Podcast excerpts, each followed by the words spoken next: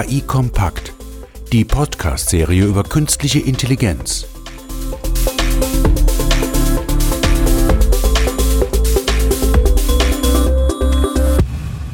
Ja, herzlich willkommen zur heutigen Ausgabe von KI Kompakt. Wir haben heute das spannende Thema Datenschutz im KI-Zeitalter. Welche datenschutzrechtlichen Herausforderungen müssen wir denn bei der Umsetzung von KI-Projekten berücksichtigen? Und hierzu habe ich einen freue ich mich sehr, dass ich einen Experten tatsächlich vom Fach habe. Herrn Böken von der Rechtsanwaltskanzlei Graf von Westfalen in Berlin, ein Anwalt für IT und Datenschutz, ausgesprochener Experte, der sich eben genau in diesem Umfeld IT und Datenschutz seit Jahren beschäftigt. Herzlich willkommen, Herr Böken. Ja, vielen Dank, Herr Götte. Vielen Dank, dass ich hier teilnehmen darf. Ja, gerne, gerne. Herr Böken, wir kennen uns ja von unserer gemeinsamen Veranstaltungsserie zum Thema DSGVO, also der Datenschutzgrundverordnung der Europäischen ähm, die wir, ja, ich glaube, im Jahr ist es her, in der, ähm, mit verschiedenen Unternehmen diskutiert haben in Deutschland. Ähm, was ist denn aus der DSGVO eigentlich geworden? Also wenn man es rückblickend beobachtet, dann war die DSGVO ein großer, das Thema DSGVO ein großer Hype in 2018. Viele Unternehmen haben gerade von April bis Juni 2018 ähm, noch versucht, die letzten Maßnahmen zu ergreifen, um DSGVO-compliant zu werden. Und jetzt ist in der Wahrnehmung das Thema etwas abgeflacht, äh, so dass ähm, vielfach die, also man beobachtet häufig die Einstellung, naja, äh, wir haben viel befürchtet, da hätte viel kommen können, aber es ist ja nicht nichts gekommen, ist ja nichts passiert, so dass das Thema ein bisschen an Aufmerksamkeit verloren hat. Das ist aber eine völlig falsche Sichtweise. Wir hatten vor einigen Wochen das Beispiel mit Google, dass die französische Datenschutzbehörde ein Bußgeld verhängt hat in Höhe von 50 Millionen Euro gegen Google. Das Ganze wird dann demnächst die Gerichte beschäftigen, aber das die Höhe des Bußgeldes zeigt schon, wie ernst diese Datenschutzbehörde und wie ernst auch die anderen Datenschutzbehörden das Thema nehmen. 2018 war aus Sicht der Datenschutzbehörden vielfach ein Jahr der Information und das Jahr der Beratung dazu, äh, welche Schritte die Unternehmen machen müssen, um die Datenschutzanforderungen einzuhalten. Und das ist keineswegs so, dass man jetzt sagen kann, naja, jetzt ist Entspannung eingekehrt, ist ja nichts passiert, das Ganze ist längst nicht so heiß gegessen worden wie gekocht, sondern das Jahr 2019 wird das Jahr der Überprüfung gibt schon eine Behörde in Baden-Württemberg, die haben angekündigt, dass 2019 das Jahr der Prüfung sein wird. Und so erlebe ich es auch. Die Behörden haben sich teilweise doch sich verstärkt, haben Diskussionen gehabt, wie sie bestimmte Rechtsfragen auslegen. Und jetzt sind die bereit und jetzt gehen die Verfahren los. Man kann das beobachten, dass es zunehmend Bußgeldverfahren gibt, zunehmend Prüfungsverfahren. Und da kommt es dann schon darauf an, dass man die DSGVO einhält, dass man da compliant ist. Es zeichnen sich auch gewisse Schwerpunkte heraus, ähm, die bei den Prüfungen, die, bei denen die Prüfungen besonders durchgeführt werden.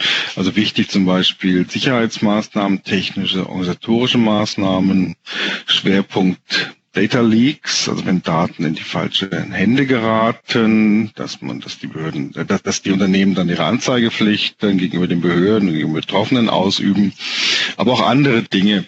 Ähm, kann auch in der Praxis beobachten, dass es vielfach darauf ankommt, ähm, dass eine Behörde sehen will, dass Unternehmen sich damit beschäftigt haben, dass sie es ernst nehmen, dass die Maßnahmen wie das Verarbeitungsverzeichnis oder andere Schutzmaßnahmen zur Regelung der Verantwortlichkeiten ergriffen haben und dass diese Dinge, die da sein müssen, wenn die vorhanden sind, dann kann man über andere Punkte teilweise dann auch reden. Aber wenn dort schon Mängel sind, dann kann es, dann wird es schwierig, dann haben Unternehmen Schwierigkeiten da ähm, bei der Überprüfung das zu, so durchzuhalten. Also ganz klares Signal. Ähm, in 2019 nimmt das Ganze Fahrt auf. Ähm, man muss als Unternehmen jetzt verstärkt mit datenschutzrechtlichen Prüfungen und Beanstandungen rechnen. Also wer sich jetzt dann noch sozusagen zurücklegt nach dem Motto, der Hype ist vorbei, der ist da relativ schief gewickelt, wie jetzt solche, ich glaube, das sind ja auch Signalprozesse dann gegen Google und sowas zeigen an der Stelle. Ja, ja, ja. Das ja. ist also, da ist es keineswegs, der Hype ist vorbei und keineswegs Entspannung. Ja. Nein, man muss das ernst nehmen und äh, es ist auch jetzt eher der Zeitpunkt zu prüfen, hat man wirklich alle wichtigen Sachen umgesetzt oder gibt es noch Einzelheiten, wo man noch mehr tun könnte? Ja führt mich so ein bisschen tatsächlich dann mitten rein ins Thema. Wir sprechen da hier in dem Podcast über künstliche Intelligenz. Ähm, jetzt fragt man sich natürlich, wieso beschäftigt sich jetzt ein Anwalt mit künstlicher Intelligenz? Ähm, wie kommt es dazu, dass Sie jetzt in Ihrer Beratungspraxis da tatsächlich zunehmend in solche Themen involviert sind? Also man kann ganz, ein, ganz eindeutig beobachten, dass von Seiten der Unternehmen das Interesse an IT-Anwendungen, die künstliche Intelligenz einsetzen, erheblich gestiegen ist. Und das führt dazu, dass sowohl auf Anbieterseite die Unternehmen, die die Anwendungen eben herstellen und vertreiben, als auch auf, ähm, auf Kundenseite die Unternehmen, die die Anwendungen einsetzen wollen, äh, der Beratungsbedarf angestiegen ist. Die Gründe für das zunehmende Interesse sind vor allem zwei. Das eine ist, dass die Leistungsfähigkeit der KI-Anwendungen in den letzten Jahren erheblich zugenommen hat. Da treffen sich Entwicklungen, äh, Softwareentwicklungen, aber auch eine verstärkte Hardware, die es einfach ermöglicht, dass ähm, immer leistungsfähige KI-Anwendungen eben kommen ähm, und auch in, den, in die Anwendungsreife kommen. Und das Zweite, was wichtig ist, es gibt einfach Branchen mit sehr hohem Kostendruck, die gleichzeitig aber auch äh, Kunden haben, die äh, doch anspruchsvoll sind und guten Service haben wollen. Ein Beispiel ist zum Beispiel die, die Versicherungsbranche, ähm, eine Branche traditionell mit, mit hohem Kostendruck ähm, und aber auch standardisierten Prozessen.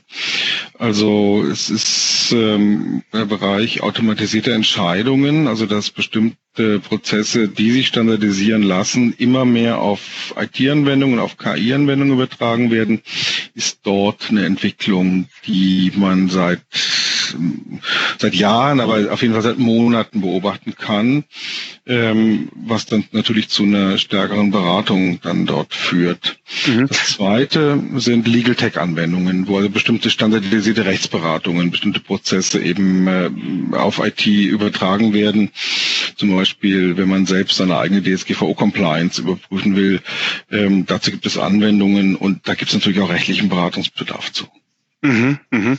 Wenn man da ein Stück tiefer graben wollte, haben Sie ein konkretes Beispiel vielleicht mal aus Ihrer Praxis, was natürlich im Sinne von DSGVO anonymisiert nur schildern können, ähm, wo, wo, das, wo dieser Konflikt Datenschutz versus ähm, tatsächlich analytische Auswertung von den wesentlichen Kundendaten, wo das aufeinander trifft und, und wie Sie das auflösen? Also ein konkretes Beispiel anonymisiert. Wir können natürlich hier keine, keine Namen nennen, wir können es auch kein Unternehmen zuordnen.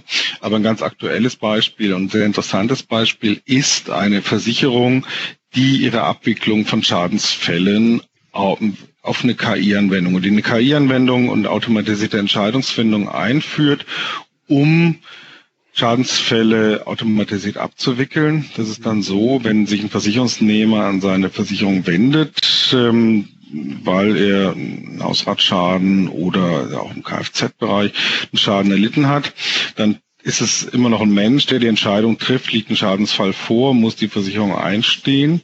Aber wenn es um die Abwicklung geht, das ist ein Verfahren, das ähm, das ganz aktuell ist, Verfahren, das diese Versicherung einführt, es darum geht, dass Rechnungen eingereicht werden über die Reparatur dann kann man diese Rechnungen automatisiert auf Plausibilität überprüfen. Sowohl dazu, ob die Rechnungspositionen überhaupt zu dem geltend gemachten Schaden passen, als auch, wie sich bestimmte Rechnungspositionen im Vergleich mit anderen abgerechneten Schadensfällen oder mit anderen vergleichbaren Fällen verhalten und kann dort automatisiert das auf, ähm, auf Nachvollziehbarkeit, auf Plausibilität prüfen. Und das ist natürlich, äh, kann man sich vorstellen, es ist sehr leistungsfähig. Teilweise entdecken die Anwendungen dann mehr, als ein Mensch das könnte. Ähm, und das spart natürlich auch enorm Kosten. Mhm. Auf der anderen Seite gibt es hohe rechtliche Anforderungen an automatisierte Entscheidungen. Also man muss gucken, das ist dann ähm, ein, sowohl in der DSGVO als auch im deutschen Recht ähm, werden dort Anforderungen gestellt. Das deutsche Recht hat gerade für Versicherungen eine Erleichterung geschaffen. Ähm, aber wichtig ist es zum Beispiel immer, dass geprüft wird, inwieweit solche Maßnahmen zur Vertragserfüllung erforderlich sind aber auch, dass eine Schutzinstanz für den Antragsteller, für den Versicherungskunden hier geschaffen wird, wenn er mit der Entscheidung nicht einverstanden ist. Dann hat er ein Recht darauf, dass er einen menschlichen Ansprechpartner gewinnt, der das Ganze dann nochmal überprüft. Also er darf nicht dem Computer bis zum Schluss ausgeliefert sein. Mhm, mhm, Und datenschutzrechtliches Problem, Problem, was man, wenn man so ein Projekt beginnt, gar nicht direkt auf dem Schirm hat, wo man, wo auch ein Projektleiter gar nicht mit Recht berechnet, ist, äh, was sich in der Praxis herausgestellt hat, das Problem des Anlernens. KI-Anwendungen sind ja einmal deshalb so gut, äh, weil dann intelligentes Design zugrunde liegt. Aber zum Zweiten werden die Anwendungen ja immer besser, dadurch, dass sie an, dass sie an Daten angelernt werden, mit Hilfe von Daten angelernt werden und dann eben auch gerade dieses Know-how entwickeln, das dann eben gerade die Intelligenz in der Anwendung ausmacht. Mhm. Und da ist es ein Thema, man kann Anlernen mit Echtdaten, also mit echten Rechnungen, äh, die ganz real aus dem, aus dem Leben stammen. Ähm, das hat den Vorteil, dass die Daten authentisch sind, hat aber den Nachteil, dass es personenbezogene Daten sind, die wieder von anderen stammen und was natürlich dann Schwierigkeiten in der, in der Verarbeitung mit sich bringt. Da gibt es gewisse Restriktionen nach der DSGVO, die man einhalten muss. Die andere Möglichkeit sind äh, anonymisierte Datensätze, dass man also wirklich einen Datensatz komplett anonymisiert, alle Sachen rausnimmt und anhand dieser und diese Datensätze dann zum Anlernen benutzt. Beides hat Vor- und Nachteile und äh, da äh, ist dann unsere Aufgabe aus rechtlicher Sicht, den Projektleiter Vor- und Nachteile zu schildern. Er trifft im Endeffekt die Entscheidung, weil beide Verfahren gehen und, ähm, und letztlich ist es etwas, was, was im Projekt dann entschieden werden muss. Ähm, das sind so die, die Herausforderungen in der Beratung zu konkreten KI-Projekten, in diesem Fall in der Versicherung. Mhm. Das ist also so, so ein bisschen die, was muss ich bei Projekten, die ich halt umsetze als eine Versicherung oder ein, ein, in einem Unternehmen berücksichtigen muss. Wenn man jetzt mal auf die Kundenseite kommt, ist das ja auch ein gern diskutiertes Thema von draußen. Also äh, was muss ich als oder was darf ich oder was ja, muss ich im Prinzip aus der DFGVO als Kunde verstehen, wissen, was das Unternehmen mit meinen Daten denn so treibt. Wie, wie sehen Sie das? Muss ich da die Kunden mehr sensibilisieren, dass ich mehr sozusagen mit KI dann auch tun kann? Oder wo stehen die Unternehmen da? Also einerseits mhm. natürlich das Rechtliche, andererseits aber muss ich meine Kunden ja auch abholen, wenn ich was darf, was aber trotzdem ja manchmal ja nicht einfach zu erklären ist über die KI. Ja, ja, ja. Das ist ein sehr, sehr wichtiger Punkt, den Sie ansprechen. Das ist eigentlich, kann man fast sagen, in der, in der Frage der Akzeptanz und in der Frage der Durchsetzung so fast der zentrale, der entscheidende Punkt. Also die Datenschutzgrundverordnung ähm, hat die Betroffenenrechte erheblich gestärkt. Der Betroffene äh, soll die Kontrolle über seine Datenverarbeitung haben, also der Betroffene ist die Person, deren Daten verarbeitet werden. In diesem Fall wäre es der Versicherungskunde, aber das sind auch andere Personen, deren Daten gearbeitet wird. Und es ist ganz zentral, dass der Betroffene ein Recht hat, informiert zu werden und zwar muss das Unternehmen von sich aus diese Information erteilen. Und für konkrete Fragen hat der Betroffene dann immer noch, also die betroffene Person, immer noch das Auskunftsrecht, kann also konkret fragen, welche Daten von mir verarbeitet ihr eigentlich und was macht ihr damit? Und da kommen wir zu einem zentralen Punkt, äh, den KI angeht. Das ist die Transparenz. Ähm, und also KI und Datenschutz. Äh, die deutschen Datenschutzbehörden haben Anfang April, also jetzt letzte Woche, Anfang April die Hambacher Erklärung zur künstlichen Intelligenz und zum Datenschutz verabschiedet. Alle deutschen Datenschutzbehörden zusammen haben sich dort geeinigt auf sieben Grundsätze. Und ähm, allein das Wort Hambacher Erklärung zeigt schon, welchen Maßstab, welche Bedeutung die äh, dem zumessen. Ähm, und äh, da ist einer der großen Grundsätze Transparenz. Und das ist eine Herausforderung, weil gerade von, gerade auf Kundenseite, auf Anwenderseite kommt man häufig den, den Einwand, naja, was die KI da macht, das weiß ich auch nicht. Das ist ein künstliches neuronales Netz und die arbeiten nach den Ergebnissen, aber was die genau machen, das wissen wir nicht. Ähm, natürlich ist es klar, dass man, das ist in der, in der Natur der Sache bei Machine Learning, dass die Maschine eben selber bestimmte Schritte ergreift und man die von außen nicht nachvollziehen kann. Aber das ist ganz zentral. Das ist das Wichtigste, dass man als Kunde und als Anbieter, wenn Anbieter der KI-Anwendung gilt das dann auch, dass man die Art und Weise des Vorgehens Transparenz machen kann. Man muss in der Lage sein, seinen Kunden zu erklären, welche Daten, welcher Input wird dort verarbeitet, was passiert damit Natürlich nicht im Detail irgendwelche Schichten in neuronalen Netzen. Das ist für den Kunden uninteressant. Aber er muss eben wissen, was wird generell mit den Daten gemacht und auch, wo werden die Daten gespeichert und äh, was passiert weiter damit. Das ist die zentrale juristische datenschutzrechtliche Herausforderung. Wenn ich das kann als Verwender, dann bin ich in allen Bereichen, da bin ich datenschutzrechtlich, ähm, bin ich datenschutzrechtlich in der Lage, meine Pflichten zu erfüllen. Genau dasselbe gilt, versicherungsaufsichtsrechtlich oder bankaufsichtsrechtlich. Auch da kommt dann die Behörde und fragt ja, was macht denn die Anwendung? Und wenn ich das erklären kann, dann gibt es aufsichtsrechtlich wenig Probleme, aber dann kann ich es ja darlegen und dann kann ich die damit auch überzeugen. Und ähm, das ist also der, der, der zentrale Gesichtspunkt. Es gibt dann eben noch weitere Anforderungen ähm, aus rechtlicher Sicht, aber einen Punkt würde ich gerne beleuchten aus praktischer Sicht. Natürlich ist die Kundenakzeptanz das Wichtige. Wenn ich als Versicherung oder als Automobilhersteller ähm, eine Kundenschnittstelle, eine KI-Anwendung einsetze, dann hängt die davon ab, dass meine Kunden das auch akzeptieren.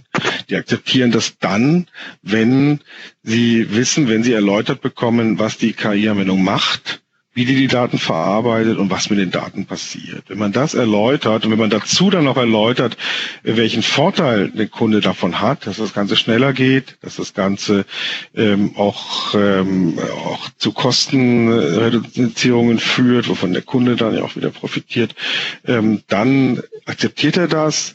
Wenn das Ganze dunkel bleibt, ja, wir wissen das auch nicht und mit den Daten passiert dann etwas und dann gibt es dann diese allgemeinen bloßen Hinweise, dann akzeptieren Kunden das nicht, dann wollen die das nicht und dann wird es auch kein Erfolg. Es war ein ganz schwieriges Thema, weil das versteht man jetzt so. Natürlich, wenn ich weiß, was mit meinen Daten passiert und wenn mir das jemand erklärt, dann fühle ich mich besser. Aber wie kann das denn konkret passieren? Also wie schaffen jetzt Unternehmen tatsächlich diese Akzeptanz, dass ich mit meinen Kundendaten, mit den Kundendaten, äh, mit den Daten meiner Kunden so etwas tue, weil das zu erklären ist ja komplex. Also mache ich dann eine mhm. Webseite, äh, die lang erklärt, was da passiert, gehe ich der Kunden individuell, stelle ich den Portal mit den Informationen. Also haben Sie da Beispiele aus der Praxis, wie man das konkret denn tatsächlich macht? Also das direkt dem Kunden zu erklären, ist im Moment noch eine Herausforderung. Mhm. Also da braucht man sich nichts vorzumachen, wenn man die KI-Projekte begleitet, dann ist erstmal der, der erste Adressat der, der, der Supplier, der, der Hersteller, der die IT-Anwendung verkauft, so dass man auf der Seite des, des Anwenders, derjenige, der erwerben will, erstmal sich erklären lässt, was da passiert. Und da ist es eine große Herausforderung, einfach das interdisziplinär zu gestalten. Also ein Gespräch mhm. zwischen den Beteiligten, zwischen den, den IT-Spezialisten, zwischen Marketingleuten, zwischen Juristen, zwischen ähm, Personen aus der Fachabteilung, dass da erstmal eine gemeinsame Sprache hergestellt wird, damit erklärt wird, was gemacht ist was erklärt wird, was, was, was da stattfindet. Und zwar auch auf einer Ebene, die, ähm, ähm, die ähm, nachvollziehbar ist. Man braucht den Marketingleuten, auch den Juristen nicht versuchen zu erklären, wie künstliche neuronale Netze im Detail funktionieren, weil das einfach zu sehr ins Detail geht. Aber dass es entscheidend darauf ankommt, wie ein Algorithmus funktioniert und welche Daten der Algorithmus nimmt und äh, was er dann damit dann herstellt, das ist ganz zentral. Und wenn man solche Gespräche führt, wenn die Beteiligten dort äh, fachkundig sind und sich Mühe geben, dann funktioniert das auch. Mhm. Das zweite ist dann, das auf Kunden zu übertragen. Das also, das ist eine auf Endkunden. Das ist eine andere Herausforderung, ähm, weil bei vielfach bei, bei vielen KI-Anwendungen ist es natürlich so, dass die, dass die Parameter, die untersucht werden, auch das Ergebnis bestimmen. Und wenn ich eben dem Endkunden erkläre, was sind die Parameter, ähm, bei einem Bankdarlehen, das vergeben wird, naja, auch durch KI ändert sich nichts, dass es darum geht, welches verfügbare Einkommen ist da, welche anderen Belastungen sind da, welche Sicherheiten äh, kann der Kunde stellen. Und wenn aber sowas eben transparent gemacht wird, ähm, dann akzeptieren die Kunden das. Wenn es dunkel bleibt, nach dem Motto, da kommt nur eine Zahl bei raus, wir geben alles ein, da kommt ein Score bei raus und äh, der ist entweder hoch oder niedrig, dann akzeptieren Kunden das nicht. Das ähm, solche Erklärungen, die eben einfach von der, ja, vom, vom, vom, vom Kunden her denken und ähm, sich daran orientieren, das ist wichtig. Mhm. Also, also für Projekte heißt das im Grunde auf der einen Seite intern ähm, frühzeitig in solche Projekte diesen Aspekt reinzubringen und transparent zu schaffen, was da denn passiert, was man darf und was da zustande kommt und nach ja. extern in Richtung der Kunden ähm, eine mögliche Transparenz und, und Prozesstransparenz, auch Erklärbarkeit, was passiert denn da mit den Daten, ähm, ohne dass ich jetzt jedes Ergebnis tatsächlich am Ende durchdeklinieren kann, warum es denn so passiert. Am Ende des Tages kommen Entscheidungen raus, die dann ja auch ein Kunde akzeptiert an der Stelle. Korrekt? Ganz genau. Also das muss man ja auch immer klar machen, ja. weil die, das konkrete Ergebnis, wie die Anwendung dazu gekommen ist, das ist ja vielfach sehr, sehr schwierig zu erklären. Ja. Ja. Aber die Algorithmen, die zugrunde liegen und äh, die Parameter, die erfasst werden und dann verarbeitet werden, das ist ja einfacher. Das ist ja, das kann man auch nachvollziehbar machen. Und wenn man das macht, ähm, dann, dann nehmen Kunden das hin. Kunden wollen dann auch, das ist auch weiter wichtig, wollen wissen, was, also die Endkunden wollen wissen, was mit den Daten weiter passiert. Also wie werden die gespeichert, wie lange werden die aufbewahrt, ähm, weil das so eine Transparenz dort ähm, hilft eben, damit da nicht so ein Bedrohungsgefühl entsteht, dass irgendwo in, in, in Datenbanken alles gespeichert wird und da keiner mehr die Kontrolle drüber hat. Das ist auch wichtig für die Akzeptanz beim Endkunden, ja. Mhm. Und es ist ja auch eine Chance für Transparenz, weil es ist ja auch heute so, dass ich auch ähm, bereits heute, wenn Menschen Entscheidungen treffen, beispielsweise in der Versicherung, ich ja gar nicht weiß, warum das so ist. Also warum kriege ja. ich jetzt den Tarif oder warum wird mein Schaden jetzt nicht durchreguliert oder besonders geprüft, verstehe ich ja heute erst recht auch nicht als, als ja. Verbraucher. Insofern ja. ist es ja, eher ein Positivum, dass jetzt Transparenz aufs Papier kommt. Das sehe ich genauso. Es wird immer so kritisiert, KI-Anwendungen führen zu Intransparenz und Dinge. Nein, das Gegenteil ist doch der Fall. Intransparent ist ein menschlicher Anwender. Der sitzt da, der lässt sich von irgendwelchen Dingen leiten. Was weiß ich, ob er gute oder schlechte Laune hat, ob er in diesen Fällen mal schlechte Erfahrungen gemacht hat oder eine persönliche Aversion. Ähm, das ist das. Das macht der Computer nicht. Und äh, auch wenn die Prozesse komplex sind, sie sind ja nachvollziehbar und äh, man kann dort Transparenz ja überprüfen und kann es eben dann auch deutlich machen, so dass der Endkunde dann eben sagen kann, ja, ähm, das, das verstehe ich. Ja, das ist wichtig. Es ist wichtig, das zu betonen. Die KI führt insgesamt zu einer größeren Transparenz, als es jetzt der Fall ist. Mhm. Okay, wenn man das abschließend nochmal noch mal zusammenfasst oder vielleicht auch in Ihre persönliche äh, Meinung vielleicht nochmal abholt zum Thema Datenschutz im, KI-Zeitalter, sehen Sie das eher als ein, ein Hemmnis tatsächlich oder ist es vielleicht sogar ein Wettbewerbsvorteil für, ich sage jetzt mal, unsere Europäer im Kampf gegen die großen Giganten aus Amerika oder China oder was da gerade alles so diskutiert wird? Also Datenschutz insgesamt, das muss man so sagen. Und ich äh, beschäftige mich ganz überwiegend, nahezu ausschließlich mit Datenschutz und arbeite sehr viel in diesem Bereich, betreue da sehr viele Projekte. Äh, man muss im Ergebnis aber sagen, Datenschutz ist für Europa kein Wettbewerbsvorteil. Das ist leider so, sondern ist ein Hindernis, das dazu führt, dass äh, Big Data Analytics und auch KI-Anwendungen in Europa mit größeren Problemen kämpfen als in den USA oder in Asien. Auf der anderen Seite ist natürlich wichtig, ähm, Datenschutz ist Grundrechtsschutz, dient dazu, das Grundrecht, das Persönlichkeitsrecht der betroffenen Personen zu schützen. Und das ist ein wichtiger Umstand. Das ist gar keine Frage. Ohne Datenschutz geht es nicht. Dinge wie in China gemacht werden, die in Richtung Überwachungsstaat ähm, gehen, die dazu drohen auszuufern, sind für uns in Europa völlig undenkbar. Also das ist überhaupt keine, keine Frage. Das, das würde hier nicht akzeptiert werden. Das würde hier nur Widerstände hervorrufen.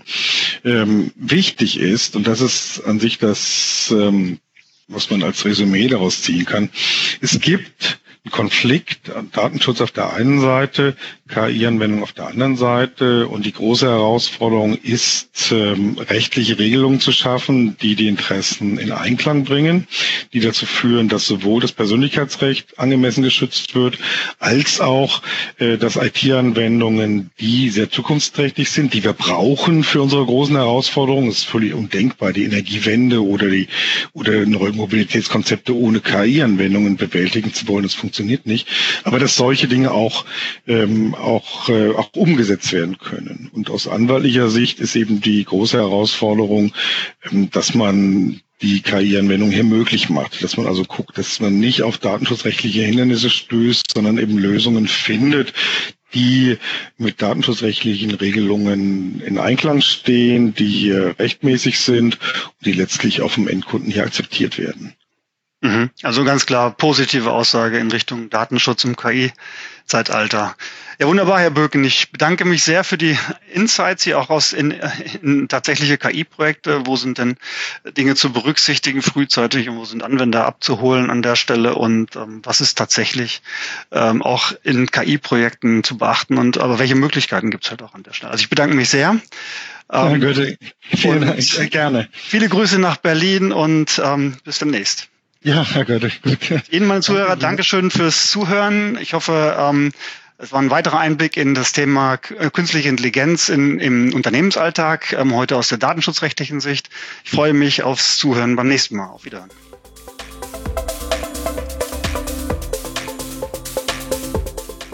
Weitere Informationen zu künstlicher Intelligenz finden Sie im Web unter www.sas.de-ki-kompakt-podcast.